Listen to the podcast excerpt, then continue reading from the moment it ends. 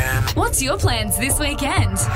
Here's Kim Parnell from What's On Fraser Coast. And it's good morning to Kim Parnell. Good morning. Hello, Kim. Little chef uh-huh. challenge at Pialba Place. Tell us more about this. Yeah, so Centre's been holding the competition for about three weeks now, and it's a different challenge each week. And this week's all about cupcakes. Oh, So, yum. do you cook with your kids?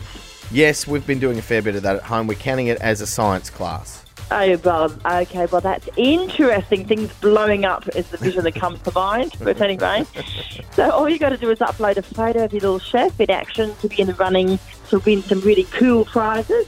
And the winner will be chosen randomly. So entries close Sunday, May the 10th. So still got some time there to get the kids involved. So have a look on the Pialba Place Facebook or web page for all the details. Excellent. Kim, uh, Fraser Coast Creates. Tell us about this initiative. So this initiative is the Fraser Coast Regional Council. So they're actually looking for local creatives to entertain online. It could be playing an instrument, dancing, or even creating a short film.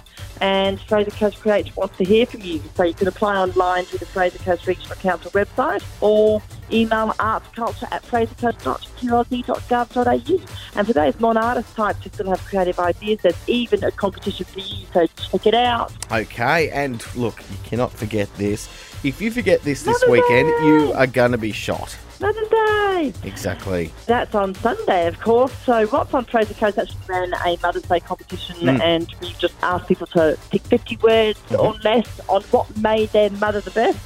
And we had a great response from young children, but also, of course, mature age children as well.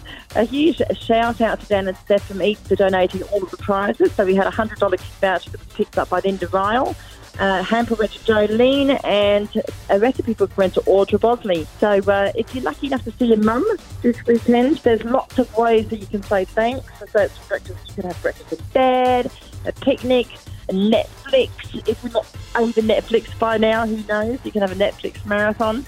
But there's also lots of businesses out there, a Cara Tea Garden, down in Steph, and I'm sure there's some in Maryborough and around the region as well that are doing some Mother's Day hampers. I think Dan and Steph are doing a really good one with bacon and eggs.